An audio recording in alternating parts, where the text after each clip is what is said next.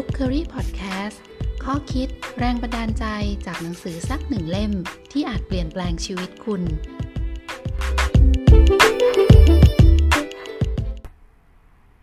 สวัสดีค่ะคุณผู้ฟังต้อนรับคุณเข้าสู่ช่วงเวลาของ Bookery Podcast ค่ะเช่นเคยค่ะกับช่วงเวลาที่เราจะหยิบยกหนังสือมาสักหนึ่งเล่ม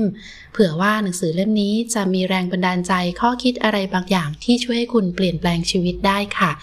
วันนี้หยิบเอาหนังสือซึ่งเขียนโดยคุณแดเนียลคอยมาฝากกันนะคะชื่อว่า The Little Book of Talent ค่ะห้าสิบสองเคล็ดวิชาเปลี่ยนคนธรรมดาให้เป็นอัจฉริยะ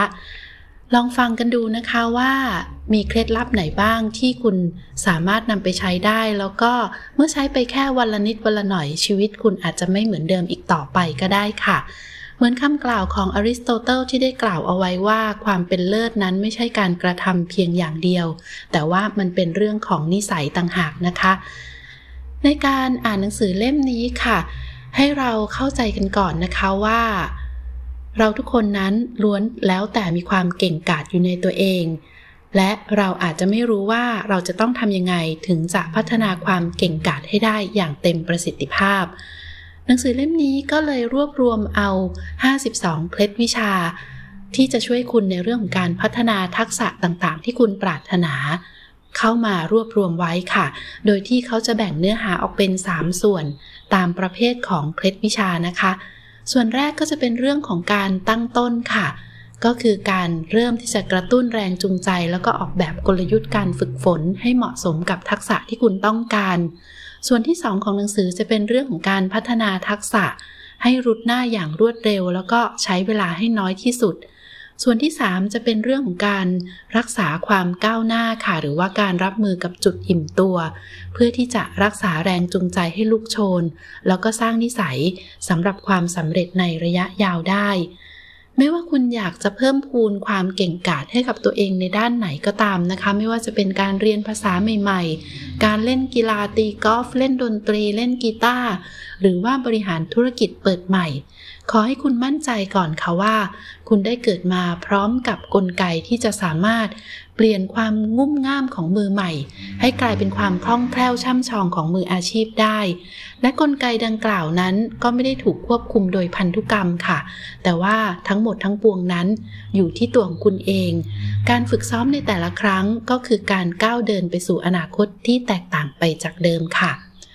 เข้าสู่ส่วนที่หนึ่งนะคะเป็นเคล็ดลับที่อยู่ในส่วนของการตั้งต้นนั่นก็คือเป็นเรื่องของการจับตาดูขโมยแล้วก็ยอมโง่เนื้อหาเป็นยังไงกันบ้างมาลองฟังกันดูค่ะในหมวดที่หนึ่งของการตั้งต้นพัฒนาทักษะค่ะเขาได้แบ่งหมวดหมู่นี้ออกเป็นสิบสองเคล็ดวิชาด้วยกันนะคะมาเข้าสู่เคล็ดวิชาที่หนึ่งค่ะเขาแนะนำให้เราจับจ้องคนที่จะเป็นเนื่องจากว่าเราทุกคนต่างก็มีภาพของคนที่เราอยากจะเป็นอยู่ในใจดังนั้นวิธีที่จะช่วยจุดประกายได้ก็คือการจ้องมองภาพเหล่านั้นในทุกวันนะคะผลการวิจัยจำนวนมากได้เปิดเผยให้เห็นว่าแค่ความเชื่อมโยงเล็กๆน้อยๆระหว่างตัวเรากับคนที่เราอยากจะเป็นก็สามารถกระตุ้นให้เกิดแรงจูงใจได้อย่างมากโดยที่เราไม่รู้ตัวค่ะดังนั้นภาพของคนที่เราอยากจะเป็นจะเป็นแหล่งพลังงานที่สำคัญสำหรับสมองการดูภาพต่างๆหรือว่าการที่คุณชมวิดีโอก็จะมีประโยชน์อย่างมากดังนั้นแนะนำว่าให้ลองหาคลิปวิดีโอในเว็บไซต์ YouTube เพื่อเอาไว้ดูก่อนฝึกซ้อมหรือว่าก่อนเข้านอนดูนะคะเคล็ดวิชาที่สองค่ะใช้เวลาวันละสิบห้านาทีเพื่อประทับทักษะลงในสมองกุญแจสำคัญของการประทับทักษะลงในสมองอยู่ที่การสร้างความเชื่อมโยงอันเข้มข้นนั่นก็คือการตั้งใจดูแล้วก็ฟังจนกระทั่งจินตนาการได้ว่าการทำสิ่งนั้นให้ความรู้สึกแบบไหนให้คุณได้จำลองแบบแผนการตัดสินใจของคนที่คุณต้องการจะเรียนแบบขึ้นมาค่ะยกตัวอย่างเช่นนักหมากรุกเขาสามารถทำได้ด้วยการลองเดินหมากตามกระดานแข่งขันที่โด่งดังทีละตาหรือว่านักพูดก็สามารถหยิบยกสุนทรพจน์อันเรื่องชื่อ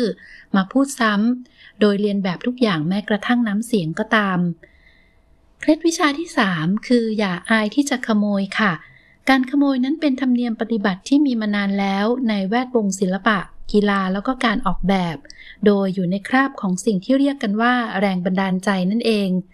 มีคำกล่าวของปิกัสโซเอาไว้นะคะว่าศิลปินที่ดีจะขอยืมแต่ศิลปินผู้ยิ่งใหญ่จะขโมยค่ะแนวคิดในเรื่องของการขโมยนั้นได้ช่วยแก้ไขปริศนาบางอย่างเกี่ยวกับความเก่งกาจได้อีกด้วยนะคะอย่างเช่นว่าทำไมลูกคนเล็กของครอบครัวนักดนตรีถึงมักจะเป็นคนที่เก่งที่สุดค่ะ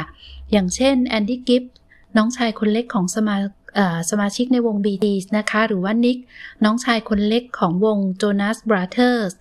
โมซาร์ท โยฮันเซบาสเตียนบาร์กหรือว่าไมเคิลแจ็คสันก็ตามทุกคนล้วนแล้วแต่เป็นลูกคนเล็กทั้งนั้นค่ะปริศนาดังกล่าวนั้นอาจอธิบายได้ด้วยแนวคิดในเรื่องของการจับจ้องคนที่คุณอยากจะเป็นแล้วก็การขโมยเนื่องจากว่าในระหว่างการเติบโตขึ้นมา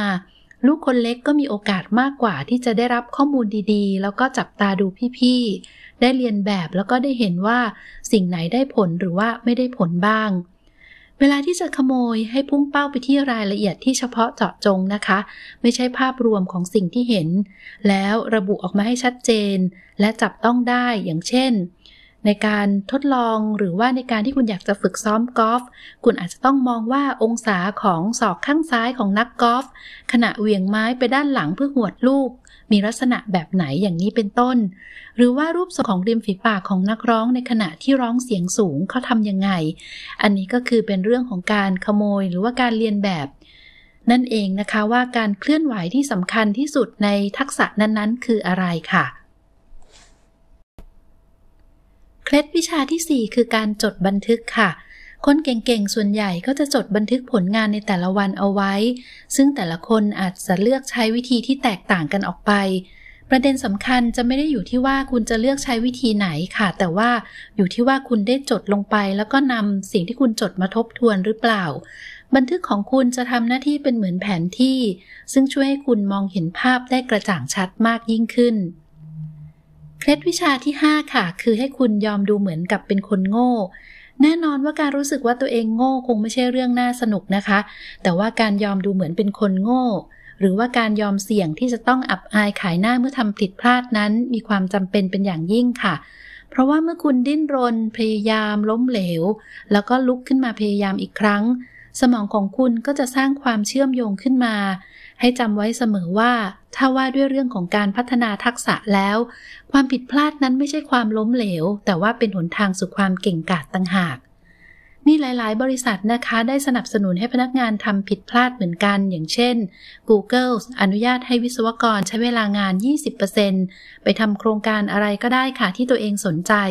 และยังไม่ผ่านการอนุมัติเพราะว่าโครงการเหล่านั้นจะไปกระตุ้นให้พวกเขามีแนวโน้มที่จะกล้าทำอะไรเสี่ยงๆได้มากกว่าปกติเคล็ดวิชาที่หกค่ะเรียบง่ายดีกว่าหรูหราประเด็นของเคล็ดวิชานี้ไม่ได้อยู่ที่การขัดเกลาจิตใจนะคะแต่ว่าเป็นการขัดเกลาเซลล์ประสาทค่ะสถานที่ที่เรียบง่ายในการฝึกฝนหรือว่าพัฒนาทักษะนั้นจะช่วยให้คุณมีสมาธิในการฝึกฝนได้อย่างเต็มที่ดังนั้นเมื่อใดก็ตามที่คุณต้องเลือกระหว่างความหรูหรากับความเรียบง่ายในการที่คุณจะต้องใช้สมาธิพัฒนาทักษะต่างๆก็ขอให้ช่วยเหลือจิตใจจิตใต้สำนึกของคุณด้วยการเลือกความเรียบง่ายจะได้ผลที่ดีกว่าค่ะเคล็ดวิชาที่เจ็ดค่ะก่อนที่เริ่มฝึกให้คุณหาคำตอบให้ได้เสียก่อนว่าทักษะที่คุณต้องการฝึกนั้นเป็นทางตรงหรือว่าเป็นทักษะทางอ้อมค่ะทักษะทางตรงก็คือการกระทำที่เกิดขึ้นอย่างถูกต้องแล้วก็เสมอต้นเสมอปลายทักษะแบบนี้จะเน้นเรื่องของความแม่นยำที่คุณทำซ้ำได้และจะเป็นทักษะเฉพาะด้านโดยเฉพาะทักษะทางกายนะคะอย่างเช่นการฝึกซ้อมทางกีฬาต่างๆอย่างเช่นการหวดไม้ของนักกอล์ฟการเสิร์ฟของลูกเอ่อเสิร์ฟลูกของนักเทนนิสการชูตลูกโทษของนักบาสเกตบอลแล้วก็ยังรวมไปถึงการคิดเลขพื้นฐานการเล่นดนตรีต่างๆที่เราจะต้องฝึกเรื่องของการจดจำคอร์ดต่างๆให้ได้เป็นต้นค่ะเป้าหมายของคุณในการฝึกทักษะทางตรงก็คือฝึกฝนทักษะให้ทำงานให้ได้เหมือนกับนาฬิกาสวิสนั่นก็คือเชื่อถือได้เที่ยงตรงแม่นยำแล้วก็ทำได้แบบเดิมในทุกครั้งโดยอัตโนมัตินะคะในทางกลับกันทักษะทางอ้อมก็จะมีหนทางมากมายเพื่อให้ได้ผลลัพธ์ที่พึงปรารถนาค่ะมันจึงไม่ใช่เรื่องของการทำสิ่งเดิมๆให้ได้อย่างสมบูรณ์แบบในทุกครั้งแต่จะเป็นเรื่องของความคล่องแคล่วแล้วก็การตอบสนองต่อสถานการณ์ ทักษะทางอ้อมส่วนใหญ่จะไม่ใช่ทักษะเฉพาะด้านแล้วก็มักจะเป็นเรื่องที่เกี่ยวข้องกับการสื่อสารค่ะอย่างเช่นว่านักฟุตบอลจะสัมผัสได้ถึงช่องโหว่ของแผงกองหลังแล้วก็ตัดสินใจเลี้ยงลูกฝ่าเข้าไปทำประตูนักลงทุนอาจจะมองเห็นโอกาสที่แฝงอยู่ในวันที่ซื้อขายปั่นป่วนหรือนักเขียนนิยายจะใช้สัญชาตญาณสร้างจุดหักมุมของโครงเรื่องที่สลับซับซ้อนทักษะแบบนี้ต้องอาศัยความสามารถในการมองเห็นเป็นแบบแผนหรือว่าโอกาสอย่างรวดเร็วตลอดจนการเอาชนะอุปสรรคที่ปรากฏขึ้นประเด็นสำคัญของเคล็ดวิชานี้ก็คือการชี้ให้เห็นถึงความแตกต่างระหว่างทักษะทางตรงกับทางอ้อมค่ะเนื่องจากว่าวงจรประสาทในสมองที่ใช้สั่งการทักษะทั้งสองแบบจะมีโครงสร้างที่แตกต่างกันนั่นเองนะคะดังนั้นการพัฒนาก็ต้องอาศัยกลยุทธ์การฝึกอย่างล้ำลึกที่แตกต่างกันตามไปด้วยค่ะเริ่มต้นก็คือคุณต้องถามตัวเองก่อนว่ามีทักษะอะไรบ้างที่เมื่อคุณทำหนึ่งร้อยครั้งก็ต้องออกมาเหมือนเดิมทั้งหนึ่งร้อยครั้งมีทักษะอะไรที่คุณต้องอาศัยความแม่นยำราวกับเครื่องจักรนั่นก็จะจัดเป็นประเภทของทักษะทางตรงค่ะจากนั้นก็ให้คุณถามต่อว่ามีทักษะอะไรบ้างที่คุณต้องการความยืดหยุ่นความหลากหลายและการตอบสนองต่อสถานการณ์มีทักษะอะไรที่ต้องอาศัยการมองเห็นแบบแผนและเลือกการตอบสนองที่เหมาะสมที่สุดในแบบทันทีทันใดแบบนี้ก็จะเข้าข่ายเป็นทักษะทางอ้อมค่ะเคล็ดวิชาสามข้อถัดจากนี้ไปนะคะต่อจากนี้ก็จะอธิบายเพิ่มเติมว่ากลยุทธ์ในการฝึกแบบไหนที่ใช้ได้ผลกับการพัฒนาทักษะในแต่ละแบบมากที่สุดค่ะเคล็ดวิชาที่แปดค่ะหากคุณต้องการพัฒนาทักษะทางตรงให้สวมวิญญาณเหมือนกับช่างไม้มือประณีตค่ะความถูกต้องแม่นยำเป็นสิ่งที่สำคัญมากในช่วงแรกๆของการฝึกฝนทักษะเพราะว่ามันจะเป็นรากฐานของการขัดเกลาต่อไปในอนาคตนะคะนักประสาทวิทยาจะเรียกปรากฏการณ์แบบนี้ว่าเลื่อนบนเนินหิมะค่ะการฝึกซ้อมในครั้งแรกๆเขาจะเปรียบได้กับการสร้างรอยเลื่อนบนหิมะที่เพิ่งตกลงมาใหม่ๆและครั้งต่อไปเลื่อนก็จะแล่นไปตามรอยเดิมนั้นตลอดสมองคนเราจะเก่งเรื่องการสร้างความเชื่อมโยงแต่ว่าจะไม่ถนัดในเรื่องของการทำลายความเชื่อมโยงนะคะดังนั้นให้เรียนรู้ทักษะทางตรงด้วยความระมัดระวังและก็ประณีตค่อยๆเดินหน้าไปอย่างช้าๆทำซ้ำๆจนชำนาญก่อนที่จะข้ามไปฝึกอย่างอื่นค่ะให้เราใส่ใจกับข้อผิดพลาดแล้วก็หาทางแก้ไขโดยเฉพาะในช่วงแรกของการฝึกการเรียนรู้ทักษะพื้นฐานอาจจะดูเหมือนน่าเบื่อแต่ว่าความจริงแล้วมันจะเป็นการลงทุนที่คุ้มค่าอย่างมากทีเดียวเพราะถ้าเกิดว่าคุณสร้างรอยเลื่อนบนหิมะที่ถูกต้องเหมาะสมได้ตั้งแต่ครั้งแรกๆคุณจะประหยัดเวลาแล้วก็ป้องกันปัญหาที่จะเกิดขึ้นในอนาคตไปได้มากเลยทีเดียวค่ะเคล็ดวิชาที่เก้าค่ะหากคุณต้องการพัฒนาทักษะทางอ้อมให้สวมวิญญาณแบบนักสเก็ตบอร์ดในขณะที่ทักษะทางตรงนั้นจะเกิดขึ้นจากความประณีตแล้วก็ระมัดระวังแต่ว่าทักษะทางอ้อมนั้นจะก่อตัวขึ้นจากการสำรวจสภาพแวดล้อมที่ท้าทายแล้วก็เปลี่ยนแปลงอยู่ตลอดเวลาค่ะซึ่งคุณจะได้เผชิญกับอุปสรรคสารพัดรูปแบบแล้วก็ตอบสนองต่อมันครั้งแล้วครั้งเล่าส่งผลทำให้เกิดเครือข่ายวงจรประสาทที่ช่วยให้คุณประเมินสถานการณ์มองเห็นแบบแผนแล้วก็ตอบโต้ได้อย่างฉับไวนะคะดังนั้นเขาจึงแนะนำว่าให้คุณสวมวิญญาณแบบนักสเก็ตบอร์ดแทนค่ะเพราะว่าจะช่วยให้คุณมีความบ้าบิ่นอยากรู้อยากเห็นอยากทดลองแล้วก็มองหาหนทางใหม่ๆมาท้าทายตัวเองอยู่เสมอในการฝึกฝนทักษะทางอ้อมให้จดจ่อกับการทำซ้ำในหลากหลายรูปแบบพยายามฝึกให้ได้จำนวนครั้งมากที่สุดแล้วก็เรียนรู้จากสิ่งที่เกิดขึ้นอย่ากังวลมากเกินไปเกี่ยวกับความผิดพลาดนะคะแต่ว่าให้จดจ่อกับการสำรวจในทุกแง่มุมจะดีกว่าการฝึกซ้อมทักษะทางอ้อมก็มักจะสนุกกว่าการฝึกซ้อมทักษะทางตรงค่ะแต่ก็ยากกว่าด้วยเพราะว่าคุณจะต้องเรียนรู้มันด้วยตัวเองหลังเสร็จสิ้นการฝึกซ้อมในแต่ละครั้งให้คุณถามตัวเองว่าสิ่งไหนใช้ได้ผลสิ่งไหนใช้ไม่ได้แล้วก็ทำไมถึงเป็นแบบนั้นนะคะเคล็ดวิชาที่สิบค่ะให้เรายกย่องทักษะทางตรงประเด็นของเคล็ดวิชานี้ก็คือให้คุณให้ความสำคัญกับทักษะทางตรงมากกว่าทางอ้อมเพราะว่ามันจะส่งผลต่อความเก่งกาจในระยะยาวได้มากกว่าทักษะพื้นฐานนั้นคือทุกสิ่งทุกอย่างค่ะแต่ว่าถ้าคุณเล่นโดยที่พื้นฐานไม่แน่นมันก็จะกลายเป็นความผิดพลาดในระดับใหญ่หลวงได้นักเชลโลระดับโลกจะเริ่มการฝึกซ้อมทุกครั้งด้วยการเล่นโน้ตตัวเดียวซ้ำๆอยู่นานหลายนาทีนะคะห รืออย่างเช่นนักอเมริกันฟุตบอลในตำแหน่งควอเตอร์แบ็กที่มีชื่อเสียงโด่งดังเขาก็มักจะเริ่มการซ้อมฝึกความว่องไวของเท้าเป็นประจำอย่างสม่ำเสมอก่อนทุกครั้งต้องมีความมุ่งมั่นแล้วก็ขัดเกลาบ่มเพาะทักษะทางตรงค่ะเพราะว่ามันจะเป็นรากฐานของทุกสิ่งทุกอย่างที่คุณจะสร้างต่อไปในอนาคตค่ะเคล็ดวิชาที่สิบเอ็ดค่ะอย่าเชื่อในเรื่องของการเก่งมาตั้งแต่เกิดเพราะว่าส่วนใหญ่คนเราเติบโตมาโดยบางคนก็จะถูกปลูกฝังเอาไว้นะคะว่าความเก่งกาจนั้นติดตัวมาตั้งแต่เกิดเหมือนกับการมีผมสีดำหรือว่าการที่เรามีตาสีฟ้าเราจึงสรุปเอาไว้ว่าความเก่งกาจนั้นคือความสำเร็จที่ได้มาโดยไม่ต้องพยายามแล้วก็ไม่ต้องใช้เวลาแต่ว่าอันที่จริงแล้วมีผลการวิจัยจำนวนมากค่ะที่ยืนยันว่าข้อสรุปดังกล่าวนั้นไม่ถูกต้องการฉายแววตั้งแต่อายุยังน้อยไม่ได้เป็นตัวบ่งชี้ถึงความสำเร็จในอนาคตแต่อย่างใดเลยนะคะถ้าเกิดว่าคุณเป็นคนหนึ่งที่ประสบความสำเร็จตั้งแต่อายุยังน้อยจงพยายามอย่างสุดความสามารถที่จะมองข้ามคำยกย่องสรรเสริญแล้วก็ผลักดันตัวเองไปสู่จุดสุดขอบของความสามารถให้ได้เพราะว่านั่นคือบริเวณที่คุณจะพัฒนาตัวเองขึ้นมาอีกขั้นหนึ่งแต่ถ้าเกิดว่าคุณยังไม่เคยประสบความสำเร็จเลยก็อย่ายอมแพ้ค่ะคิดซะว่าความล้มเหลวก่อนหน้านั้นเป็นเพียงการทดลองไม่ใช่คำตัดสินและจำเอาไว้นะคะว่าเรื่องนี้ต้องวัดกันยาวๆค่ะเคล็ดวิชาที่สิบสองค่ะกฎห้าข้อในการเลือกผู้ฝึกสอนหรือว่าครูที่จะช่วยคุณได้มากที่สุดเขามีข้อสังเกตให้กับคุณนะคะมีเพียงไม่กี่อย่างมีอยู่ห้าข้อด้วยกันค่ะกฎข้อแรกเลยก็คือในการเลือกครูผู้ฝึกสอนนั้นอย่าไปเลือกคนที่ชวนให้นึกถึงบริกรผู้นอบน้อมเพราะว่าพวกเขาจะพยายามทำให้คุณรู้สึกสบายใจแล้วก็มีความสุขค่ะพวกเขาอาจจะสอนคุณหลายสิ่งหลายอย่างในเวลาอันสั้นแล้วก็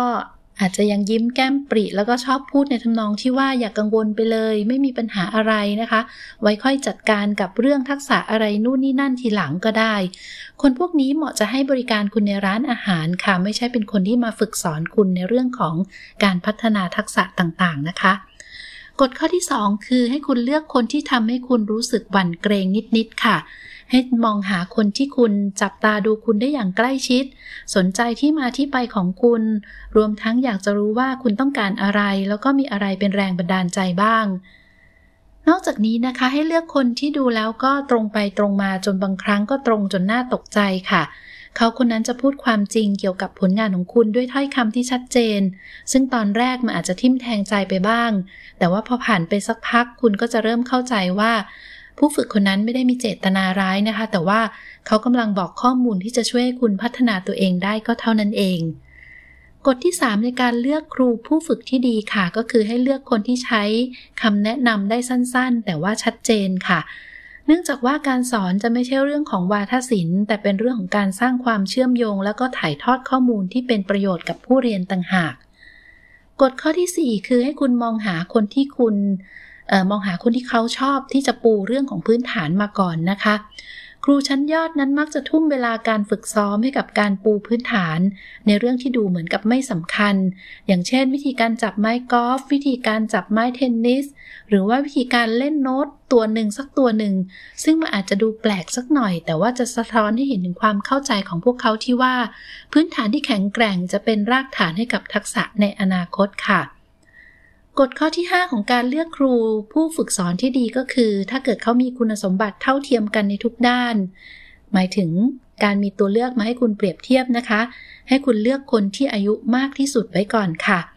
ไม่ได้หมายความว่าครูผู้สูงวัยทุกคนจะเป็นสุดยอดครูนะคะเพียงแต่บอกว่าถ้าตัวเลือกทั้งหมดของคุณมีคุณสมบัติที่ผ่านมาเท่าเทียมกันทุกด้านเขาแนะนำให้คุณเลือกคนที่มีอายุมากเอาไว้ก่อนค่ะมาถึงส่วนที่สองของหนังสือเล่มนี้นะคะจะเป็นส่วนที่เจาะลงไปถึงเคล็ดลับในการที่จะช่วยคุณพัฒนาทักษะได้อย่างรวดเร็วค่ะเป็นการค้นหาจุดกลมกล่อมแล้วก็ให้เราดิ้นรนพยายามนะคะนั่นก็คือเริ่มต้นขึ้นด้วยเคล็ดวิชาที่สิบสามการค้นหาจุดกลมกล่อมค่ะจุดกลมกล่อมจะหมายถึงบริเวณตรงจุดสุดขอบของความสามารถซึ่งคุณจะเรียนรู้ได้ดีแล้วก็รวดเร็วที่สุดต่อไปนี้ก็จะเป็นข้อมูลประกอบการค้นหาจุดกลมกล่อมที่สุดของคุณนะคะ จุดนั้นจะเป็นจุดที่คุณรู้สึกสบายใจค่ะมีความรู้สึกสบายสบายไม่ต้องพยายามว่าคุณกำลังฝึกฝนก็จริงแต่ว่าไม่จำเป็นจะต้องดิ้นรนหรือว่าตะเกียกตะกายโอกาสที่จะทำสำเร็จนั้นจะสูงกว่า แปดสิบเปอร์เซ็นต์ เลยทีเดียวค่ะแต่ถ้าเกิดว่าคุณมีความรู้สึกว่ามันคับข้องใจลำบากแล้วก็ระแวดระวังในความผิดพลาดคุณกำลังดิ้นรนต่อสู้อย่างเต็มกำลังเพื่อทำให้สำเร็จโอกาสที่คุณจะทำสำเร็จได้นั้นจะอยู่ในช่วง ห้าสิบถึงแปดสิบเปอร์เซ็นต์ นะคะแต่ถ้าเกิดว่าคุณรู้สึกว่าในสิ่งที่คุณกำลังทำหรือว่าพัฒนาทักษะอยู่นั้นคุณรู้สึกสิ้นหวังสับสนแล้วก็ไม่รู้ว่าตัวเองกำลังทำอะไรอยู่ได้แต่ค้นคว้าหาคำตอบแล้วก็คาดเดาคำตอบเดาถูกบ้างผิดบ้างแล้วแล้วก็ในสิ่งที่คุณเดาถูกอาจจะเป็นเพราะโชคช่วยมากกว่าโอกาสที่คุณจะพัฒนาทักษะที่จะสำเร็จได้นั้นก็จะต่ำกว่า ห้าสิบเปอร์เซ็นต์ ค่ะการค้นหาจุดกลมกล่อมต้องอาศัยความคิดที่สร้างสรรค์อยู่สักหน่อยนะคะอย่างเช่นนักกอล์ฟบางคนมีการฝึกตีลูกใต้น้ำซึ่งจะช่วยชะลอการเคลื่อนไหวให้ช้าลงทำให้สามารถมองเห็นข้อผิดพลาดแล้วก็ลงมือแก้ไขได้หรือว่านักดนตรีบางคนเล่นเพลงกลับหลังค่ะซึ่งจะช่วยให้สัมผัสได้ถึงความสัมพันธ์ระหว่างโน้ตแต่ละตัวได้ดียิ่งขึ้นถึงแม้จะมีการใช้วิธีที่แตกต่างกันนะคะแต่ว่าพวกเขาก็จะมีจุดประสงค์เดียวกัน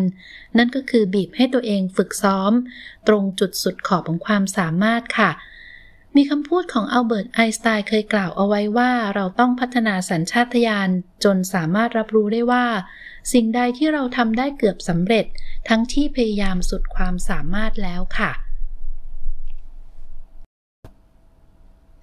เคล็ดวิชาที่สิบสี่ค่ะให้คุณลืมเรื่องของเวลาไปซะแทนที่เราจะจับเวลานะคะให้คุณเปลี่ยนไปเป็นการนับจำนวนครั้งที่คุณได้ดิ้นรนพยายามแล้วก็ทำซ้ำๆตัวอย่างเช่นจากเดิมที่ว่าคุณจะซ้อมอะไรสักอย่างนะคะอย่างเช่นซ้อมดนตรีให้ได้เป็นเวลายี่สิบนาทีก็ให้คุณเปลี่ยนมาคิดว่าคุณตั้งใจจะเล่นเพลงใหม่ให้ได้หรือว่าเพลงที่คุณกำลังฝึกให้ได้เนี่ยให้สมบูรณ์แบบครบได้ห้ารอบอย่างนี้เป็นต้นค่ะหรือว่าแทนที่คุณจะใช้เวลาหนึ่งชั่วโมงในการอ่านตำราเรียนก็ให้คุณทำบัตรคำถามขึ้นมานะคะแล้วก็ลองให้คะแนนตามจำนวนข้อที่คุณตอบถูกเพราะฉะนั้นเขาแนะนำค่ะให้เราเลิกมองนาฬิกาซะแม้ว่าจะมีเวลาเพียงไม่กี่นาทีก็ตามให้เปลี่ยนจากเวลามาเป็นการวัดความก้าวหน้าของตัวเองสิ่งที่สำคัญอย่างแท้จริงคือจำนวนครั้งที่คุณได้ดิ้นรนพยายามแล้วก็ทำซ้ำๆไม่ใช่เป็นเรื่องของเวลาค่ะเคล็ดวิชาที่สิบห้าค่ะให้เราแบ่งทักษะออกเป็นส่วนย่อยๆการแบ่งทักษะออกเป็นส่วนย่อยนั้นก็ต้องเริ่มจากการประทับทักษะที่คุณปรารถนาลงในสมองก่อนนะคะจากนั้นให้ถามตัวเองว่าส่วนย่อยๆที่เล็กที่สุดของทักษะซึ่งคุณสามารถฝึกฝนให้ชำนาญนั้นคืออะไรบ้างแล้วก็มีส่วนย่อยอื่นใดที่จะเชื่อมโยงกับส่วนย่อยนี้ค่ะจากนั้นให้คุณฝึกฝนจนชำนาญแล้วก็นำส่วนย่อยต่างๆมาประกอบกันแบบเดียวกับที่คุณผสมตัวอักษรเพื่อสร้างคำนั่นแหละค่ะเสร็จแล้วก็นำผลลัพธ์ที่ได้มาประกอบกันเป็นชิ้นส่วนที่ใหญ่ขึ้นเรื่อยๆไม่ว่าทักษะที่คุณปรารถนาจะเป็นอะไรก็ตาม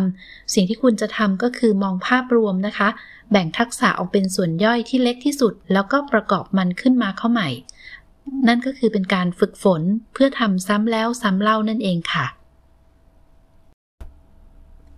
เคล็ดวิชาที่สิบหกค่ะให้พยายามขัดเกลาทักษะให้สมบูรณ์แบบวันละหนึ่งส่วนย่อยท่ามกลางชีวิตที่แสนวุ่นวายบางทีเราก็เผลอคิดไปค่ะว่าแค่ได้ฝึกซ้อมก็ถือว่าทำสำเร็จแล้วเราอาจจะฝึกซ้อมจนครบตามเวลาที่กำหนดไว้ในแต่ละวันแล้วก็ถอนหายใจอย่างผู้ชนะพร้อมกับประกาศว่าภารกิจลุล่วงแล้วทว่าเป้าหมายที่แท้จริงจะไม่ใช่แค่การฝึกซ้อมนะคะแต่ว่าเป็นความก้าวหน้าต่างหากค่ะจากคำพูดของจอห์นวูดเดนที่กล่าวเอาไว้ว่าอย่าเข้าใจผิดคิดว่าการได้ทำอะไรสักอย่างคือความสำเร็จเทคนิคที่จะช่วยคุณได้คือให้คุณเลือกส่วนย่อยที่เล็กที่สุดของทักษะออกมาโดยคุณต้องแน่ใจว่าคุณจะสามารถทำมันให้สมบูรณ์แบบได้ตรงนี้สำคัญนะคะอย่าตั้งเป้าแค่การปรับปรุงหรือว่าขัดเกลาให้ดีขึ้นเท่านั้นแต่คุณต้องทำให้สมบูรณ์แบบแบบ ร้อยเปอร์เซ็นต์ ในทุกครั้งค่ะ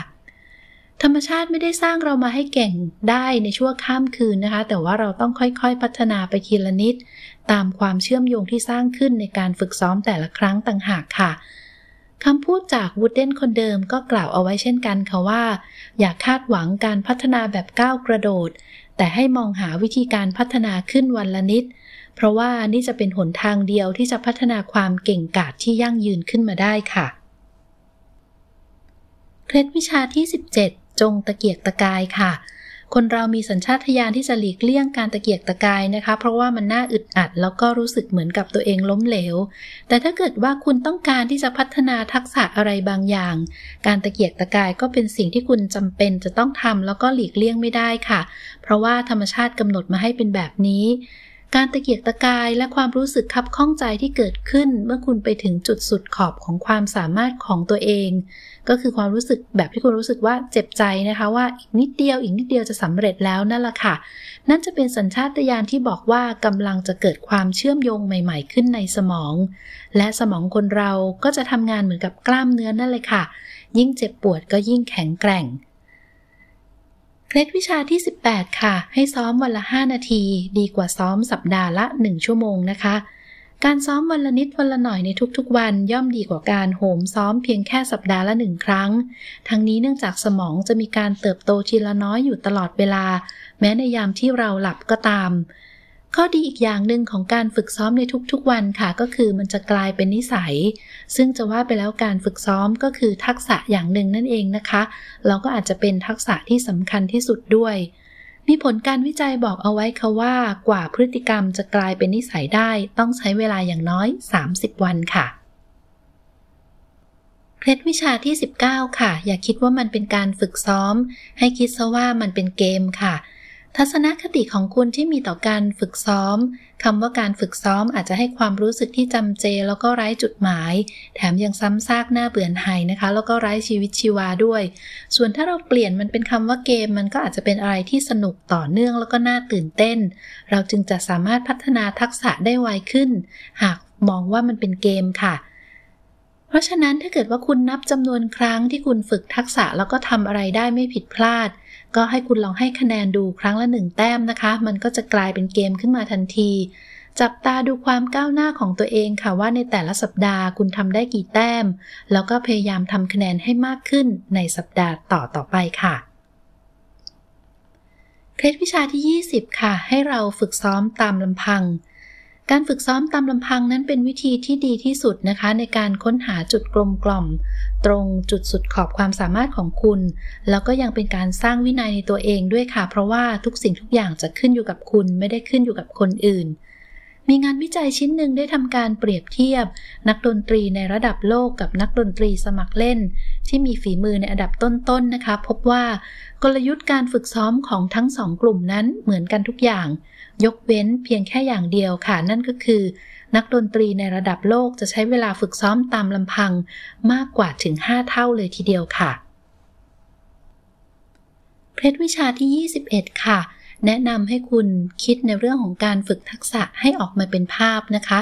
เพราะว่าการคิดเป็นภาพง่ายต่อการทำความเข้าใจจดจำแล้วก็ทำตามค่ะดังนั้นให้คุณจินตนาการถึงภาพที่ชัดเจนสำหรับทักษะส่วนย่อยๆที่คุณต้องการเรียนรู้ภาพนั้นไม่จำเป็นจะต้องมีรายละเอียดอะไรมากมายเพียงแต่ขอให้เข้าใจง่ายก็พอนะคะลองฟังข้อเปรียบเทียบดูนะคะว่าแบบไหนที่คุณมองเห็นภาพมันได้มากกว่ากันอย่างเช่นในเรื่องของการฝึกตีเทนนิสถ้าเราบอกว่าวาดเทนนิสไม้เทนนิสไปด้านขวาในแนวระนาบเทียบกับการบอกว่าให้วาดไม้เทนนิสไปด้านขวาราวกับว่าคุณกำลังจะกวาดทุกสิ่งทุกอย่างลงจากโต๊ะกาแฟแบบนี้เราก็อาจจะเห็นภาพของมันได้ง่ายมากขึ้นค่ะเคล็ดวิชาที่ยี่สิบสองค่ะเมื่อคุณเกิดข้อผิดพลาดให้รีบแก้ไขในทันทีคนส่วนใหญ่มักจะกลัวความผิดพลาดเวลาที่เราทำผิดนะคะสัญชาตญาณจะบอกให้เราเบือนหน้าหนีเพิกเฉยแล้วก็แกล้งทำเป็นว่าไม่มีอะไรเกิดขึ้นซึ่งนั่นไม่ใช่เรื่องที่ดีค่ะเพราะว่าอันที่จริงแล้วความผิดพลาดจะเป็นเข็มทิศที่นำพาเราไปสู่ทิศทางที่ถูกต้องผลการวิจัยด้วยการสแกนสมองได้มีการเปิดเผยให้เห็นค่ะว่าช่วงเวลาชี้ขาดก็คือ ศูนย์จุดสองห้า วินาทีหลังเกิดความผิดพลาดขึ้นซึ่งคนเราเลือกค่ะว่าจะใส่ใจกับความผิดพลาดหรือว่ามองข้ามมันไปเสียคนที่เลือกทำอย่างแรกก็จะเรียนรู้ได้มากกว่า ให้เราหัดจัดการกับข้อผิดพลาดที่เกิดขึ้นในทันทีจนเป็นนิสัยอย่าเบือนหน้าหนีหรือว่าหลับตานะคะแต่ให้จ้องมองมันแล้วก็ดูว่าเกิดอะไรขึ้นกันแน่จากนั้นก็ให้ถามตัวเองว่าเราจะทำให้มันดีขึ้นได้แบบไหนและใส่ใจกับความผิดพลาดแต่ว่าอย่าไปฝังใจค่ะเคล็ดวิชาที่ยี่สิบสามค่ะให้นึกภาพว่าสายส่งข้อมูลในสมองของคุณกำลังสร้างความเชื่อมโยงใหม่ๆเมื่อคุณอยู่ในจุดกลมกล่อมแล้วก็ดิ้นรนพยายามที่จะไปให้ไกลกว่านั้นนั่นก็เท่ากับว่าคุณกำลังสร้างความเชื่อมโยงใหม่ๆขึ้นมาในสมองแล้วก็เพิ่มความแข็งแกร่งให้กับมันค่ะดังนั้นความผิดพลาดจึงไม่ใช่ความล้มเหลวแต่ว่าเป็นข้อมูลที่จะช่วยให้คุณสร้างความเชื่อมโยงที่ถูกต้องได้ยิ่งคุณใส่ใจกับความผิดพลาดแล้วก็หาทางแก้ไขได้มากเท่าไหร่สมองของคุณก็จะสร้างความเชื่อมโยงที่ถูกต้องได้มากขึ้นเท่านั้นค่ะ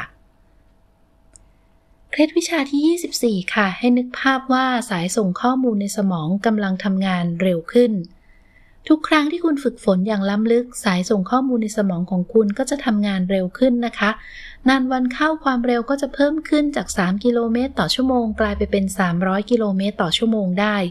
ดังนั้นในการฝึกทักษะต่างๆให้นึกภาพของสายส่งข้อมูลธรรมดาธรรมดาในสมองที่กำลังจะเปลี่ยนไปกลายเป็นสายส่งข้อมูลความเร็วสูงก็จะช่วยให้คุณมีแรงจูงใจแล้วก็มีความก้าวหน้าในการฝึกฝนมากยิ่งขึ้นค่ะเคล็ดวิชาที่ยี่สิบห้าค่ะมีคำแนะนำให้เราฝึกฝนในที่แคบๆนะคะซึ่งนอกจากทักษะทางกายแล้วเคล็ดวิชานี้ยังใช้ได้ผลกับทักษะทางความคิดอีกด้วยค่ะอย่างเช่นกวีแล้วก็นักเขียนจะมีการลดขนาดพื้นที่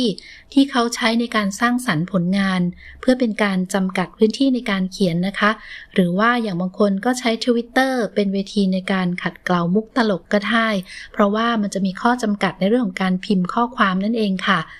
หรืออย่างเช่นบริษัทโตโยต้าจะมีการอบรมพนักงานใหม่ด้วยการย่อส่วนสายการผลิตรถยนต์ทั้งหมดให้อยู่ในห้องเดียว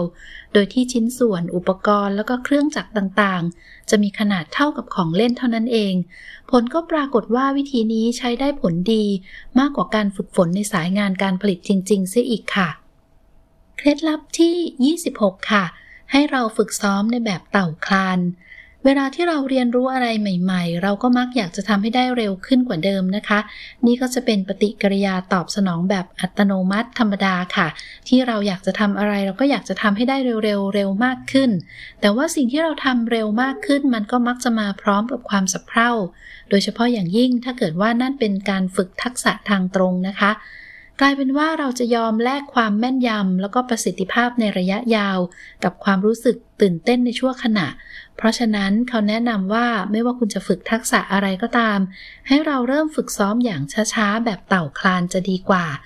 เคยมีคนกล่าวเอาไว้ค่ะว่าสิ่งสำคัญไม่ได้อยู่ที่ว่าคุณสามารถทำได้เร็วแค่ไหนแต่อยู่ที่ว่าคุณทำได้อย่างถูกต้องได้ช้าแค่ไหนต่างหากค่ะเคล็ดวิชาที่ยี่สิบเจ็ดค่ะให้เราหลับตาลงวิธีที่จะช่วยให้คุณฝึกฝนอย่างล้ำลึกยิ่งขึ้นได้ง่ายแล้วก็เร็วที่สุดก็คือการหลับตานะคะอย่างเช่นนักดนตรีได้ใช้เทคนิคนี้มาเนิ่นนานแล้วในการพัฒนาประสาทสัมผัสแล้วก็ความถูกต้องแม่นยำมันใช้ได้ผลกับทักษะอื่นๆด้วยค่ะอย่างเช่นไมเคิลจอร์แดนจะมีการหลับตาฝึกชูตลูกโทษหรือว่าหน่วยซิลของกองทัพเรือสหรัฐจะมีการฝึกถอดแล้วก็ประกอบอาวุธท่ามกลางความมืด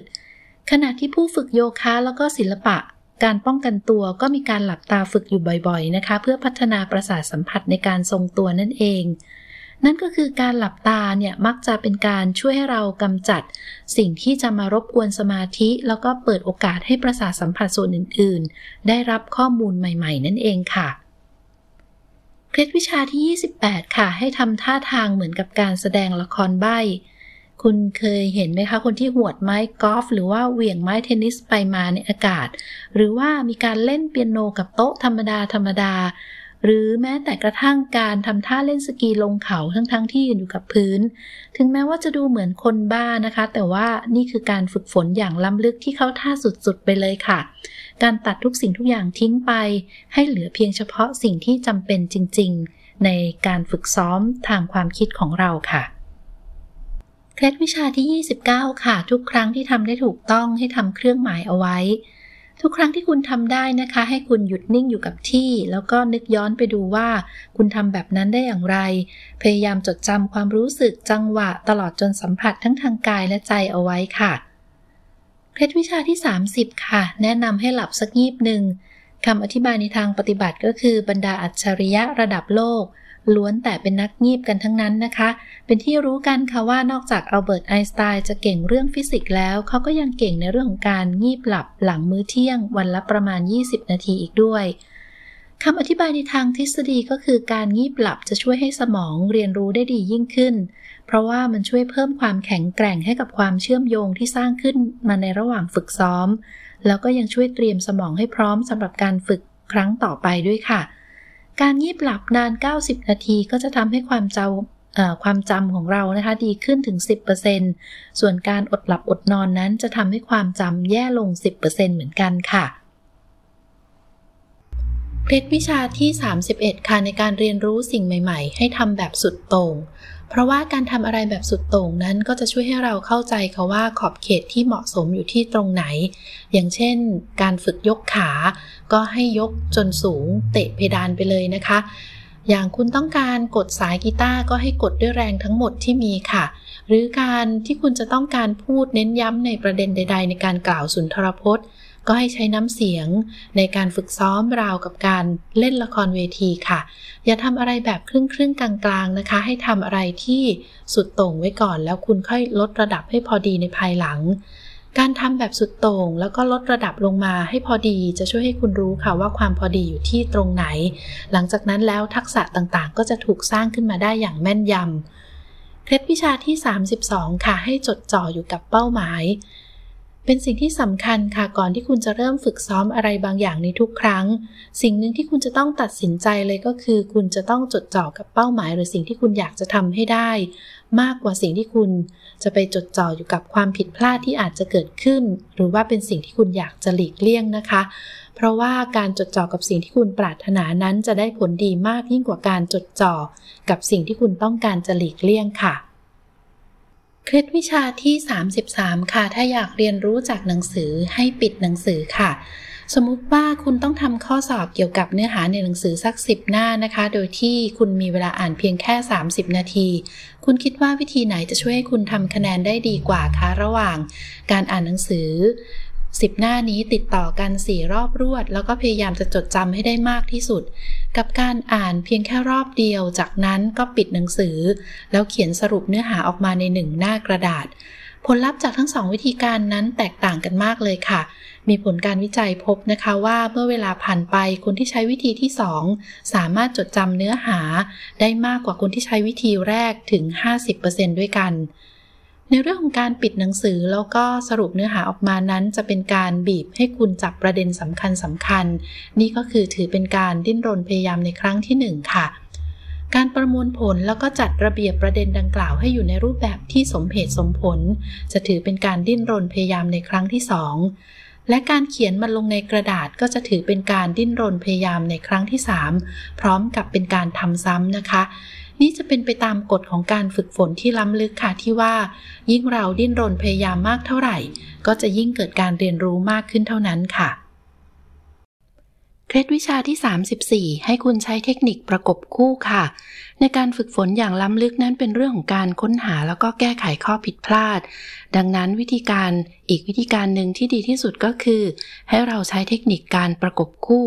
ซึ่งจะประกอบไปด้วยสามขั้นตอนค่ะขั้นตอนที่หนึ่งให้เราทำในสิ่งที่ถูกต้องขั้นตอนที่สองทำในสิ่งที่ผิดพลาดขั้นตอนที่สามคือให้วนกลับไปซ้ำในสิ่งที่ถูกต้องซ้ำอีกครั้งหนึ่งเป้าหมายนั้นก็คือให้เราเน้นย้ำในสิ่งที่ถูกต้องแล้วก็เพื่อให้สมองได้มองเห็นถึงข้อผิดพลาดได้ชัดเจนยิ่งขึ้นนะคะไม่อย่างนั้นแล้วข้อผิดพลาดบางอย่างอาจจะเล็ดลอดสายตาแล้วก็กลายเป็นความเชื่อมโยงที่ผิดๆในวงจรประสาทขึ้นมาก็ได้เคล็ดวิชาที่สามสิบห้าให้เราใช้เทคนิคการฝึกสามพักสิบวิชานี้มาจากดร.ดักลาสฟีดค่ะนักประสาทวิทยาของสถาบันสุขภาพแห่งชาติในเมืองเบเธสดารัฐแมริแลนด์ซึ่งได้ศึกษาวิจัยเกี่ยวกับความทรงจำแล้วก็การเรียนรู้เขาค้นพบค่ะว่าสมองของคนเราจะสร้างความเชื่อมโยงได้ดีขึ้นหากว่าถูกกระตุ้นสามครั้งโดยเว้น ระยะเวลาระหว่างการกระตุ้นแต่ละครั้งนานสิบนาทีนะคะอธิบายให้เข้าใจง่ายขึ้นค่ะว่าวิธีการเรียนรู้ที่ดีที่สุดก็คือให้คุณฝึกซ้อมสามรอบโดยมีช่วงพักนานสิบนาทีขั้นระหว่างการซ้อมในแต่ละรอบนั่นเองค่ะ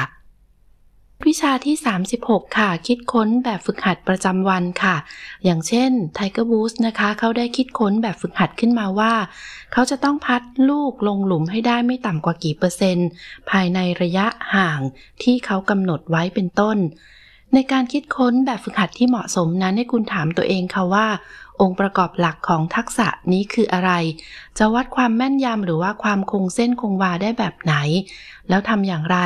แบบฝึกหัดนั้นจึงจะสนุกไม่ยืดเยื้อแล้วก็ทำซ้ำได้เพื่อให้สามารถประเมินความก้าวหน้าได้อย่างต่อเนื่องค่ะเคล็ดวิชาที่สามสิบเจ็ดให้คุณใช้เกณฑ์ของ อาร์ อี พี เอส เพื่อเป็นการเลือกกลยุทธ์ในการฝึกฝนกลยุทธ์ของตัว R คือการดิ้นรนพยายามและการทำซ้ำ reaching and repeating ค่ะ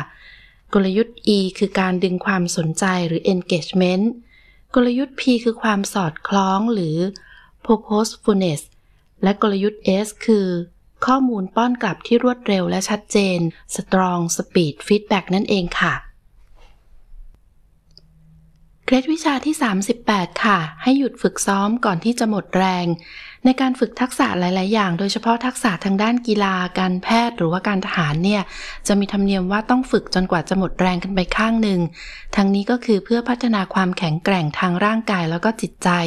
แต่ว่าถ้าเกิดเป็นเรื่องของการเรียนรู้นะคะหลักฐานทางวิทยาศาสตร์มีการระบุชัดเจนค่ะว่าความอ่อนเปลี้ยเพลียแรงถือเป็นศัตรูตัวฉกาจเพราะว่าสมองจะทำงานช้าลงเกิดความผิดพลาดได้ง่ายขึ้นบั่นทอนสมาธิแล้วก็ฟูมฟักนิสัยที่ไม่ดีได้เพราะฉะนั้นทันทีที่สัญญาณความเหนื่อยล้าเริ่มปรากฏก็ถึงเวลาที่คุณจะต้องหยุดฝึกซ้อมบ้างแล้วล่ะค่ะเคล็ดวิชาที่สามสิบเก้าให้ฝึกซ้อมทันทีหลังจากการแข่งขันเพิ่งเสร็จสิ้นลงเคล็ดวิชานี้ก็เช่นเดียวกันนะคะเพียงแต่เป็นความกระปี้กระเป๋าในอีกรูปแบบหนึ่งซึ่งเกิดขึ้นหลังจากที่คุณเพิ่งจะแสดงบนเวทีหรือว่ามีการลงแข่งขันในทักษะอะไรมาสดๆร้อนๆค่ะคุณอาจจะรู้สึกว่าการฝึกซ้อมเป็นสิ่งสุดท้ายที่คุณอยากจะทำในช่วงเวลานั้นแต่ว่าอันที่จริงแล้วมันเป็นสิ่งที่คุณควรทำมากที่สุดต่างหากถ้าเกิดว่าคุณยังพอมีเรี่ยวแรงเหลือเพราะว่านั่นจะช่วยทำให้คุณแก้ไขข้อผิดพลาดได้อย่างตรงจุดนะคะเพราะฉะนั้นให้จำข้อผิดพลาดให้ดีเราจึงจะสามารถหาทางแก้ไขในตรงจุดนั้นๆเป็นพิเศษได้ค่ะเคล็ดวิชาที่สี่สิบค่ะก่อนเข้านอนให้ฉายภาพยนตร์ในหัวคุณสักรอบนึงนะคะนี่เป็นเคล็ดวิชาที่คนเก่งๆมักจะทำกันเป็นประจำไม่ว่าจะเป็นศัลยแพทย์นักกีฬาหรือว่านักแสดงตลกค่ะพวกเขาจะฉายภาพในหัวสักรอบหนึ่งก่อนที่จะพลอยหลับไปโดยให้นึกภาพว่าตัวเองกำลังใช้ทักษะที่ปรารถนาอยู่ได้อย่างสมบูรณ์แบบผลการวิจัยจำนวนมากได้พบว่าการนึกภาพมีความเชื่อมโยงกับประสิทธิภาพแรงจูงใจความมุมานะแล้วก็ความมั่นใจที่เพิ่มมากขึ้นเคล็ดวิชาที่สี่สิบเอ็ดให้ปิดท้ายการฝึกซ้อมของคุณด้วยของที่คุณโปรดปรานค่ะคุณควรจะมีการปิดท้ายการฝึกซ้อมด้วยการให้รางวัลเล็กๆน้อยๆกับตัวเองแบบเดียวที่คุณปิดท้ายมื้ออาหารด้วยของหวานถ้วยเล็กๆโดยอาจจะเป็นการเล่นเกมที่คุณโปรดปรานหรือว่าของกินที่คุณชื่นชอบก็ได้ค่ะเคล็ดวิชาที่สี่สิบสอง หก หนทางสู่การเป็นครูหรือว่าเป็นผู้ฝึกสอนที่ดีนะคะข้อแรกเลยก็คือให้คุณสร้างความเชื่อใจในไม่กี่วินาทีแรกที่คุณได้พบกับผู้เรียนค่ะการสอนจะได้ผลดีเมื่อมันอยู่บนพื้นฐานของความไว้ใจกันแต่เราจะตัดสินใจว่าคนคนหนึ่งน่าไว้ใจหรือว่าในช่วงเวลาไม่กี่วินาทีแรกที่มีปฏิสัมพันธ์กันนั้นเนี่ยครูชั้นยอดจะต้องมีการทุ่มเทความพยายามเพื่อสร้างความไว้ใจให้เกิดขึ้นตั้งแต่แวบแรกที่เจอกันค่ะเครื่องมือที่จะสามารถนำไปใช้ได้ก็มีอยู่หลายอย่างซึ่งจะใช้ได้ผลดีมากๆเลยก็คือการสบตาการมีภาษากายที่ดีการแสดงความเข้าอกเข้าใจการมีอารมณ์ขันนะคะแต่ไม่ว่าคุณจะเลือกใช้เครื่องมือไหนก็ให้คุณให้ความสำคัญกับการสร้างความไว้เนื้อเชื่อใจเหนือสิ่งอื่นใดค่ะเพราะก่อนที่คุณจะเริ่มเป็นผู้เริ่มต้นฝึกสอนใครก็ตามพวกเขาจะต้องเชื่อใจคุณก่อนว่าคุณใส่ใจเขาอย่างแท้จริง หนทางสู่การเป็นครูผู้ฝึกสอนที่ดีข้อที่สองก็คืออย่าพูดอะไรยืดยาวค่ะจงให้ข้อมูลที่กระชับแล้วก็ชัดเจนในขณะที่คุณสอนให้คุณจินตนาการว่าสมองของผู้เรียนเนี่ยกำลังสว่างวาบขึ้นแล้วก็เกิดเป็นประกายไฟแปลบๆในสายส่งข้อมูลนะคะขณะที่มันกำลังสร้างความเชื่อมโยงใหม่ๆสิ่งสำคัญจะไม่ได้อยู่ที่คุณสามารถพูดให้อีกฝ่ายรู้สึกประทับใจได้มากแค่ไหนแต่อยู่ที่คุณสามารถให้ข้อมูลที่กระชับแล้วก็ชัดเจนในแบบทันทีทันใดได้มากแค่ไหนต่างหากค่ะซึ่งเรื่องนี้จะเป็นข้อมูลที่ชี้แนะให้กับผู้ที่ดิ้นรนพยายามเรียนรู้อย่างถูกต้องเหมาะสมต่อไปนั่นเองข้อที่สามก็คืออย่าใช้คำพูดที่คลุมเครือนะคะความผิดพลาดอย่างหนึ่งที่พบได้ในครูแล้วก็ผู้ฝึกสอนจำนวนมากก็คือการใช้คำพูดที่คลุมเครือค่ะเพราะฉะนั้นคุณจึงจำเป็นจะต้องเลือกคำพูดที่ชัดเจนแล้วก็จับต้องได้อย่างเช่นการสอนดนตรีถ้าเราบอกว่าให้เล่นเพลงเร็วขึ้นอีกนิดนึงอันนี้ก็ออกจะเป็นคำพูดที่คลุมเครือได้ค่ะแต่ว่าถ้าเกิดว่าคุณพูดว่าเล่นเพลงให้ตรงกับเครื่องเคาะจังหวะอันนี้ก็จะเป็นคำพูดที่ชัดเจนมากยิ่งขึ้นนะคะการสื่อสารด้วยคำที่เจาะจงแล้วก็ตัวเลขที่ชัดเจนให้คุณพยายามทำให้อยู่ในรูปของสิ่งที่มองเห็นสัมผัสแล้วก็วัดผลได้หลีกเลี่ยงการใช้คำขยายอย่างเช่นมากไปน้อยไปต่ำไปหรือว่าสูงเกินไปค่ะเพราะว่าสิ่งนั้นจะไม่ช่วยให้ผู้เรียนเข้าใจแน่ชัดว่าเขาจะต้องทำอะไรกันแน่การเป็นผู้ฝึกสอนที่ดีข้อที่สี่นะคะให้กำหนดตัวชี้วัดในเรื่องของการเรียนรู้ค่ะชีวิตจะเต็มไปด้วยตัวชี้วัดทั้งจะเป็นในเรื่องของยอดขายอันดับผลงานคะแนนสอบแล้วก็ผลการแข่งขันแต่ว่าปัญหาก็คือตัวชี้วัดพวกนี้นะคะจะทำให้ลำดับความสำคัญบิดเบือนไปโดยที่เราจะสนใจแต่เฉพาะผลลัพธ์ในระยะสั้นมากกว่ากระบวนการเรียนรู้เราจะพบเห็นปรากฏการณ์พวกนี้อยู่บ่อยๆนะคะทั้งในแวดวงของธุรกิจแล้วก็การกีฬาองค์กรที่มุ่งแต่จะเอาชนะให้ได้ในวันนี้อาจจะหลงลืมเป้าหมายที่สำคัญกว่าค่ะนั่นก็คือการเรียนรู้แล้วก็การพัฒนาความสามารถในระยะยาวทางออกก็คือว่าให้เรากำหนดตัวชี้วัดของเราเองขึ้นมาค่ะโดยที่คุณอาจจะเลือกเป็นตัวเลขที่ชี้วัดทักษะที่คุณต้องการพัฒนาแล้วก็คอยตรวจวัดความก้าวหน้าอยู่เรื่อยๆให้เราใช้ตัววัดดังกล่าวนี้มากระตุ้นแล้วก็ผลักดันผู้เรียนของเราค่ะการเป็นครูหรือว่าเป็นผู้ฝึกที่ดีในข้อที่ห้าค่ะให้เราสร้างสภาพแวดล้อมที่จะกระตุ้นให้เกิดการดิ้นรนพยายามไม่ว่าจะเป็นครูผู้ฝึกสอนหรือว่าพี่เลี้ยงที่ดีนะคะก็ต้องมีการสร้างสภาพแวดล้อมที่กระตุ้นให้ผู้เรียนเนี่ยดิ้นรนพยายามค่ะไม่ใช่ให้เขาเอาแต่นั่งรอรับความรู้อย่างเดียวด้วยเหตุนี้เองผู้ฝึกสอนที่ดีควรที่จะหลีกเลี่ยงกิจกรรมที่อย่างเช่นว่านักกีฬาจะต้องมีการต่อแถวรอในเรื่องของการฝึกซ้อมของตัวเองนะคะแต่ว่าเขาจะมีการใช้กิจกรรมสั้นๆที่บีบให้พวกของผู้ที่ถูกฝึกเนี่ยต้องทุ่มเทอะไรบางอย่างอย่างเต็มที่แทนค่ะมีตัวอย่างอย่างเช่นโรงเรียนบางแห่งนั้นเขาได้ใช้เทคนิคที่เรียกว่าการพลิกบทบาทของห้องเรียนโดยที่ได้มีการเปลี่ยนจากเดิมที่นักเรียนนั่งฟังครูสอนอยู่แต่ในห้องเรียนก็ให้กลับไปทำการบ้านที่บ้านเนี่ยเปลี่ยนมาเป็นให้นักเรียนมาเรียนที่บ้านผ่านทางอินเทอร์เน็ตแล้วก็มาทำการบ้านในห้องเรียนแทนเพื่อที่จะให้พวกเขาได้มีการแก้โจทย์แล้วก็ทำความเข้าใจแล้วก็จะมีครูที่จะคอยชี้แนะอยู่ใกล้ๆตลอดเวลาก็จะเป็นการช่วยเหลือนักเรียนเป็นรายบุคคลด้วยนะคะทั้งนี้ก็ได้มีการทำการวิจัยกับเด็กนักเรียนเป็นวิชาพีชคณิตที่โรงเรียนมัธยมปลายแห่งหนึ่งในรัฐแคลิฟอร์เนียเป็นเวลาหนึ่งปีเต็มหลังจากนั้นค่ะเขาก็พบว่านักเรียนที่เรียนด้วยเทคนิคของการพลิกบทบาทของห้องเรียนเนี่ยสามารถทำคะแนนสอบได้สูงกว่านักเรียนปกติถึง ยี่สิบสามเปอร์เซ็นต์ เลยทีเดียวข้อที่หกของการเป็นครูผู้ฝึกที่ดีค่ะคือการตั้งเป้าว่าจะทำให้ผู้เรียนนั้นยืนหยัดให้ได้ด้วยตัวเอง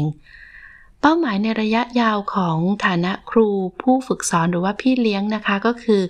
ควรจะช่วยให้ผู้เรียนนั้นเก่งขึ้นจนถึงขั้นที่ไม่ต้องการเราแล้วอีกต่อไปเพื่อเพื่อที่จะให้บรรลุเป้าหมายแบบนี้ได้เนี่ยผู้ฝึกจำเป็นจะต้องหลีกเลี่ยงการเป็นศูนย์กลางความสนใจค่ะแล้วก็มุ่งสร้างสภาพแวดล้อมที่เปิดโอกาสให้ผู้เรียนนั้นได้ดิ้นรนด้วยตัวเองอยู่ตลอดหลังจากนั้นก็ให้ถอยห่างออกมาแล้วก็ปล่อยให้พวกเขาได้ยืนขึ้นได้ด้วยลำแข้งของตัวเองค่ะ มาถึงส่วนที่สามของหนังสือเล่มนี้ค่ะจะเป็นส่วนที่จะช่วยให้กับคุณรักษาความก้าวหน้าในเรื่องของการพัฒนาทักษะเพื่อไปสู่เป้าหมายการพัฒนาทักษะให้เก่งกาจเนี่ยก็เหมือนกับการเดินทางไกลคุณอาจจะต้องเผชิญกับความท้าทายต่างๆนานาตลอดเส้นทางค่ะมีทั้งช่วงที่ขรุขระช่วงที่ย่ำอยู่กับที่แล้วก็ช่วงที่จะต้องเข็นครกขึ้นภูเขาทั้งนี้ก็คือเพื่อให้เกิดความก้าวหน้าอย่างต่อเนื่องคุณก็จะเป็นจะต้องรู้จักผ่อนปรนแล้วก็ดึงดันอย่างถูกจังหวะด้วยเพื่อให้เราสามารถรับมือกับอุปสรรคตรงหน้าได้โดยที่ยังจดจ่อกับจุดหมายปลายทางนะคะในเคล็ดวิชาส่วนที่สามนี้ก็จะเป็นการมอบเครื่องมือสำหรับการเดินทางให้กับคุณค่ะเคล็ดวิชาที่สี่สิบสามคือให้เราเปิดใจรับการทำซ้ำการทำซ้ำนั้นจะมีชื่อเสียงในทางที่ไม่ค่อยดีเท่าไหร่แล้วก็มักจะถูกมองว่าเป็นเรื่องที่น่าเบื่อหน่ายจำเจแต่ว่านั่นก็เป็นความเข้าใจผิดมหันต์เพราะว่าการทำซ้ำเนี่ยเป็นเครื่องมือที่ทรงพลังที่สุดสำหรับการพัฒนาทักษะค่ะเพราะว่ามันจะเข้าไปกระตุ้นกลไกตามธรรมชาติที่ทำให้สายส่งข้อมูลในสมองของเราเนี่ยทำงานได้อย่างรวดเร็วแล้วก็ถูกต้องแม่นยำมากขึ้นนั่นเองสำหรับเงื่อนไขแรกของการเปิดใจรับการทำซ้ำนั้นคุณก็จะต้องปรับเปลี่ยนมุมมองของตัวเองให้ได้ซะก่อนนะคะโดยแทนที่จะมองว่ามันเป็นหน้าที่ให้มองว่าการทำซ้ำนั้นเป็นเครื่องมือที่ทรงพลังค่ะเหมือนคำกล่าวของบรูซลีนักแสดงแล้วก็ผู้เชี่ยวชาญด้านศิลปะการป้องกันตัวได้เคยกล่าวเอาไว้ว่าเขาไม่กลัวคนที่ฝึกเตะมาแล้วหมื่นกระบวนท่าแต่ว่าเขาจะกลัวคนที่ฝึกเตะเพียงแค่กระบวนท่าเดียวมาแล้วเป็นหมื่นหมื่นครั้งมากกว่าค่ะเคล็ดวิชาที่สี่สิบสี่ค่ะให้มองว่าตัวเราเองเป็นคนใช้แรงงานคนหนึ่งในการพัฒนาทักษะนะคะเมื่อคุณมองจากภายนอกคุณก็อาจจะคิดว่าบรรดาคนเก่งๆเขามีชีวิตที่สุขสบายแล้วแต่ว่าพอคุณมองเข้าไปใกล้ๆค่ะคุณจะได้พบว่าพวกเขาเหล่านั้นได้ทุ่มเทเวลาส่วนใหญ่ให้กับการฝึกฝนทักษะอย่างจริงจังแล้วก็ยังไม่เคยอวดเก่งหรือว่าคิดว่าตัวเองพิเศษกว่าใครด้วยพวกเขาจะมองแค่ว่าตัวเองเป็นคนใช้แรงงานคนหนึ่งที่จะต้องตื่นไปทำงานในทุกๆเช้าไม่ว่าเขาจะรู้สึกอยากหรือไม่ก็ตามค่ะเคล็ดวิชาที่สี่สิบห้าค่ะให้เราใช้อัตราส่วนห้าต่อหนึ่งในเรื่องของการฝึกซ้อมแล้วก็ขั้นในระหว่างการนำทักษะนั้นไปแข่งขันหรือว่าการนำไปประกวดอะไรต่างๆก็ตามนะคะถึงแม้ว่าการแข่งขันเนี่ยจะสนุกน่าตื่นเต้นเร้าใจแต่ว่าการแข่งขันก็มักจะทำให้การพัฒนาทักษะเป็นไปอย่างเชื่องช้าด้วยเหตุผลสี่ประการด้วยกันค่ะ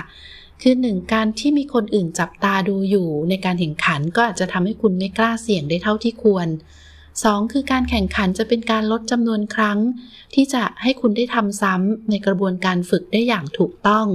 และสามแรงกดดันในการแข่งขันนั้นจะบิดเบือนลำดับความสำคัญที่แท้จริงแล้วก็บีบให้คุณหันไปใช้ทางลัดที่มากขึ้นสี่คือการแข่งขันจะทำให้ผู้เล่นผู้ฝึกสอนแล้วก็ผู้ปกครองเนี่ยตัดสินความสำเร็จจากคะแนนแทนที่จะเป็นสิ่งที่ผู้เล่นได้เรียนรู้นะคะแต่ก็อย่าเพิ่งเข้าใจผิดค่ะว่าการแข่งขันเป็นสิ่งที่ไม่ดีเพราะว่าการแข่งขันจะมอบบทเรียนอันล้ำค่าในเรื่องของการทำงานเป็นทีมแล้วก็การควบคุมอารมณ์แล้วก็ให้ความรู้สึกสนุกได้ด้วยแต่ว่าบ่อยครั้งค่ะมันก็อาจจะไม่ได้ช่วยให้คุณพัฒนาทักษะขึ้นมาสักเท่าไหร่ทางออกก็คือให้คุณทำการแข่งขันต่อหน้าผู้คนเป็นโอกาสพิเศษที่จะเกิดขึ้นเพียงแค่นานๆครั้งไม่ใช่เป็นกิจวัตรที่เกิดขึ้นบ่อยๆนะคะอัตราส่วนที่เหมาะสมก็คือการฝึกฝนห้าชั่วโมงต่อการแข่งขันหรือการขึ้นแสดงจริงหนึ่งชั่วโมงค่ะและถ้าเกิดว่าเป็นอัตราส่วนที่เป็นสิบต่อหนึ่งได้ก็จะยิ่งดีเข้าไปใหญ่ค่ะเคล็ดวิชาที่สี่สิบหกค่ะอย่ามัวแต่เสียเวลาแก้ไขนิสัยแย่ๆแต่ให้เราสร้างนิสัยดีๆขึ้นมาแทนนะคะเมื่อเราไปพูดถึงเรื่องของนิสัยแย่ๆแล้วพวกเราส่วนใหญ่อาจจะมีการพยายามทุกวิถีทางเพื่อที่จะกำจัดมันทิ้งไปซึ่งก็มักจะลงเอยด้วยความผิดหวัง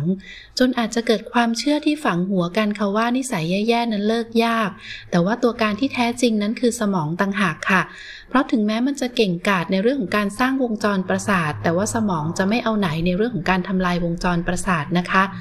เพราะฉะนั้นไม่ว่าคุณจะพยายามมากแค่ไหนนิสัยแย่ๆก็จะยังคงติดแน่นอยู่ในสมองแล้วก็เฝ้ารอคอยอย่างใจจดใจจ่อที่จะได้ออกมาโลดแล่นอีกครั้งทางออกนั้นก็คือให้คุณเลิกสนใจนิสัยแย่ๆค่ะแล้วก็หันมาทุ่มเทพลังในการสร้างนิสัยดีๆขึ้นมาแทน หากว่าคุณต้องการสร้างนิสัยใหม่ๆก็อย่ารีบร้อนค่ะให้เตรียมพร้อมรับมือกับความรู้สึกด้วยว่าตัวเองอาจจะงี่เง่าเซ่อซ่าแล้วก็ไม่เอาไหนในช่วงแรกๆเพราะว่าวงจรประสาทใหม่จะยังไม่ได้ถูกสร้างขึ้นมาค่ะสมองของเราก็เลยอยากจะยังทำตามแบบแผนเดิมๆอยู่การสร้างนิสัยใหม่นั้นให้ทำด้วยการเพิ่มความเข้มข้นขึ้นทีละเล็กทีละน้อยนะคะมันอาจจะต้องใช้เวลานานหน่อยแต่ว่าก็จะเป็นเพียงหนทางเดียวที่จะสร้างนิสัยใหม่ขึ้นมาได้อย่างมีประสิทธิภาพค่ะ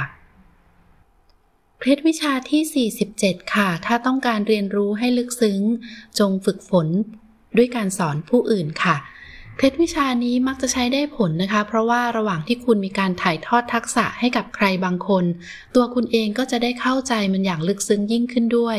เมื่อคุณเห็นใครบางคนดิ้นรนต่อสู้กับอะไรบางอย่างและคุณได้เข้าไปช่วยประคับประคองให้เขาได้ผ่านพ้นไปได้คุณก็จะได้พัฒนาความสามารถในการรับมือกับการดิ้นรนต่อสู้ของตัวเองไปพร้อมๆกันด้วยนั่นเองค่ะเคล็ดวิชาที่สี่สิบแปดค่ะทักษะใหม่ๆต้องการเวลาอย่างน้อยแปดสัปดาห์โดยที่แผนการฝึกอบรมในระดับโลกจำนวนมากก็จะใช้เวลาประมาณนี้กันทั้งนั้นนะคะไม่ว่าจะเป็นการปรับสภาพร่างกายของหน่วยซิลหลักสูตรดนตรีของโรงเรียนดนตรีชื่อดังแผนการฝึกซ้อมของคณะนักเต้นบอลชอยบัลเล่เป็นต้นค่ะแต่ก็ไม่ได้หมายความนะคะว่าคุณจะเก่งกาจขึ้นได้ภายในแปดสัปดาห์เพียงแต่มีการเน้นย้ำในประเด็นพื้นฐานสองข้อค่ะนั่นก็คือว่าหนึ่งไม่ว่าคุณจะเป็นใครการสร้างแล้วก็ขัดเกลาวงจรประสาทนั้นจำเป็นจะต้องอาศัยเวลาค่ะและสองความยืดหยุ่นความอดทนเป็นสิ่งที่ขาดไม่ได้เลยโดยเฉพาะอย่างยิ่งถ้าเกิดว่าคุณอยู่ในระยะเริ่มต้นของการเรียนรู้อย่าเพิ่งด่วนดูแคลนตัวเองนะคะให้คุณมุ่งฝึกฝนต่อไปเรื่อยๆถึงแม้คุณจะไม่ได้รู้สึกว่าตัวเองมีพัฒนาการเลยก็ตามจงให้เวลากับความเก่งกาจแล้วก็สมองของคุณได้เติบโตค่ะเคล็ดวิชาที่สี่สิบเก้าค่ะเมื่อคุณติดลมจงเปลี่ยนเกียร์ค่ะภาวะที่ย่ำอยู่กับที่จะเกิดขึ้นเมื่อสมองของคุณได้ผ่านการฝึกฝนจนแตะระดับที่คุณสามารถใช้ทักษะได้โดยอัตโนมัติอย่างเช่นการขี่จักรยานโดยไม่ต้องคิดนะคะแล้วก็เอาสมองไปจดจ่อกับภารกิจอื่นที่สำคัญกว่านั้นแต่ว่ากลไกแบบนี้ค่ะจะเป็นศัตรูของการพัฒนาทักษะเพราะว่ามันจะทำให้เราย่ำอยู่กับที่ทางออกที่ดีที่สุดก็คือการเปลี่ยนวิธีการฝึกฝนค่ะเพราะว่ามันจะไปก่อกวนกลไกอัตโนมัติของสมองและจะสร้างวงจรประสาทที่ดีกว่าแล้วก็รวดเร็วกว่าเดิมขึ้นมาวิธีหนึ่งที่ทำได้ก็คือคุณอาจจะทำทุกอย่างให้เร็วขึ้นกว่าปกตินะคะหรือไม่ก็ทำให้ช้าลงจนกระทั่งคุณพบเห็นข้อผิดพลาดที่ก่อนหน้านี้คุณอาจจะมองไม่เห็นค่ะส่วนอีกวิธีหนึ่งก็คือการสลับขั้นตอนการฝึกฝนส่วนการจะใช้วิธีไหนก็สามารถใช้ได้ทั้งสิ้นค่ะขอเพียงแต่คุณเอาชนะกลไกอัตโนมัติของสมองแล้วก็เข้าสู่จุดกลมกล่อมให้ได้ก็พอค่ะเคล็ดวิชาที่ห้าสิบค่ะให้บ่มเพาะความทรหดความทรหดนั้นเป็นส่วนผสมของความหลงไหลความอุตสาหะแล้วก็ความมีวินัยในตัวเองซึ่งก็จะช่วยให้เราก้าวเดินไปข้างหน้าแม้ว่าจะต้องเผชิญกับอุปสรรคนะคะอย่างไรก็ตามค่ะความทรหดนั้นไม่ใช่สิ่งที่เราทุกคนมีติดตัวมาตั้งแต่เกิดแต่ว่าต้องมีการพัฒนาขึ้นมาเหมือนกับกล้ามเนื้อนั่นเองค่ะในการพัฒนาจะเริ่มต้นขึ้นได้ก็ต่อเมื่อคุณได้รู้จักตัวเองเสียก่อนคุณสามารถลองทำแบบทดสอบของดักเวิร์ดได้โดยที่ให้ลองค้นหาในอินเทอร์เน็ตนะคะด้วยคำว่า Grit Survey ค่ะหรือว่าให้ลองเข้าไปที่ลิงก์ด้านล่างซึ่งเราจะทิ้งไว้ให้นี้นะคะจากนั้นเมื่อทำแบบทดสอบแล้วก็นำคะแนนที่ได้มาประกอบการพิจารณาค่ะว่าที่ผ่านมาความทรหดมีบทบาทกับชีวิตของคุณมากแค่ไหนค่ะเคล็ดวิชาที่ห้าสิบเอ็ดค่ะให้เก็บเป้าหมายของคุณเอาไว้เป็นความลับเป็นธรรมดาค่ะที่คุณอยากจะเป่าประกาศเป้าหมายที่ยิ่งใหญ่ของตัวเองออกมาแต่ว่าทางเลือกที่ฉลาดกว่าก็คือการเก็บมันเอาไว้เป็นความลับค่ะการที่เราบอกคนอื่นๆให้รู้ถึงเป้าหมายจะทำให้คุณมีโอกาสประสบความสำเร็จได้น้อยลงฟังแล้วก็น่าสงสัยนะคะว่าทำไมมันเป็นแบบนั้นได้นั่นเป็นเพราะว่ามันเหมือนกับการที่คุณกำลังกระซิบบอกกับสมองโดยไม่รู้ตัวค่ะว่าคุณได้บรรลุเป้าหมายนั้นเรียบร้อยแล้วดังนั้นให้เราตั้งมั่นค่ะว่าจะเก็บเป้าหมายของตัวเองไว้เป็นความลับก็จะเกิดการผลักดันของสมองให้เราพัฒนาทักษะต่างๆไปสู่จุดมุ่งหมายได้เคล็ดวิชาที่ห้าสิบสองซึ่งก็เป็นเคล็ดวิชาปิดท้ายนะคะเขาแนะนำให้เราคิดแบบคนสวนและทำงานแบบช่างไม้ค่ะ เราทุกคนปรารถนาที่จะพัฒนาทักษะให้ได้โดยเร็วที่สุดเท่าที่จะเป็นไปได้แต่ว่าในความเป็นจริงแล้วความเก่งกาจนั้นจะเติบโตแบบค่อยเป็นค่อยไปค่ะคุณไม่ควรตำหนิต้นกล้าที่ยังเติบโตไม่เต็มที่ฉันใดคุณก็ไม่ควรจะหงุดหงิดกับทักษะที่อยู่ในช่วงของการพัฒนาฉันนั้นให้เราหมั่นขัดเกลาทักษะด้วยการฝึกฝนอย่างล้ำลึกในทุกๆวันวิธีที่จะช่วยคุณได้ก็คือให้คุณคิดแบบคนสวนและทำงานแบบช่างไม้ความหมายก็คือให้คุณคิดอย่างใจเย็นแล้วก็ไม่ด่วนตัดสินใจนะคะแต่ในขณะเดียวกันก็ให้คุณทำอย่างต่อเนื่องและมีกลยุทธ์